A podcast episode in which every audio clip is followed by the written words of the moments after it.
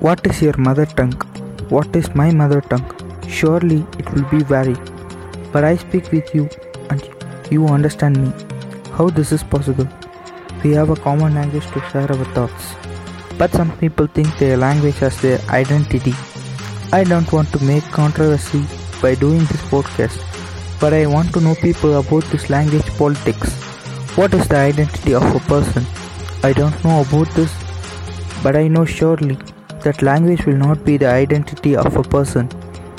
We people assume wrongly that our language is great and our language is the oldest and fight for this identity. Language is only the tool for communication. A set of grouped people know only a particular language.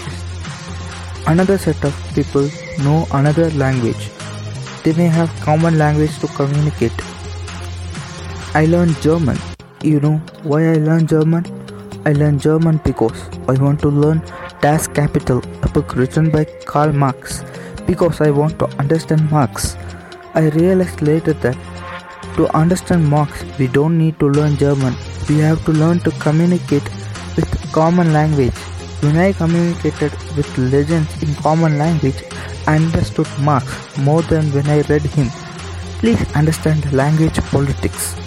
When two different language speaking people meet each other, when they want to communicate each other, they don't know another one's language each other, but they both know a common language. They use it for communication. When we do a small research, we can find a language which is common for all and it should be easy to learn.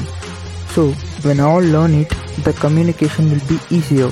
This is a way to stop language politics around the world. Though I spoke about Marx, I would like to tell some words of Marx. The first request of happiness in people is abolition of religion. Democracy is the road to socialism. Money is the universal, self constituted value of all things, hence, it has robbed the whole world of its proper value.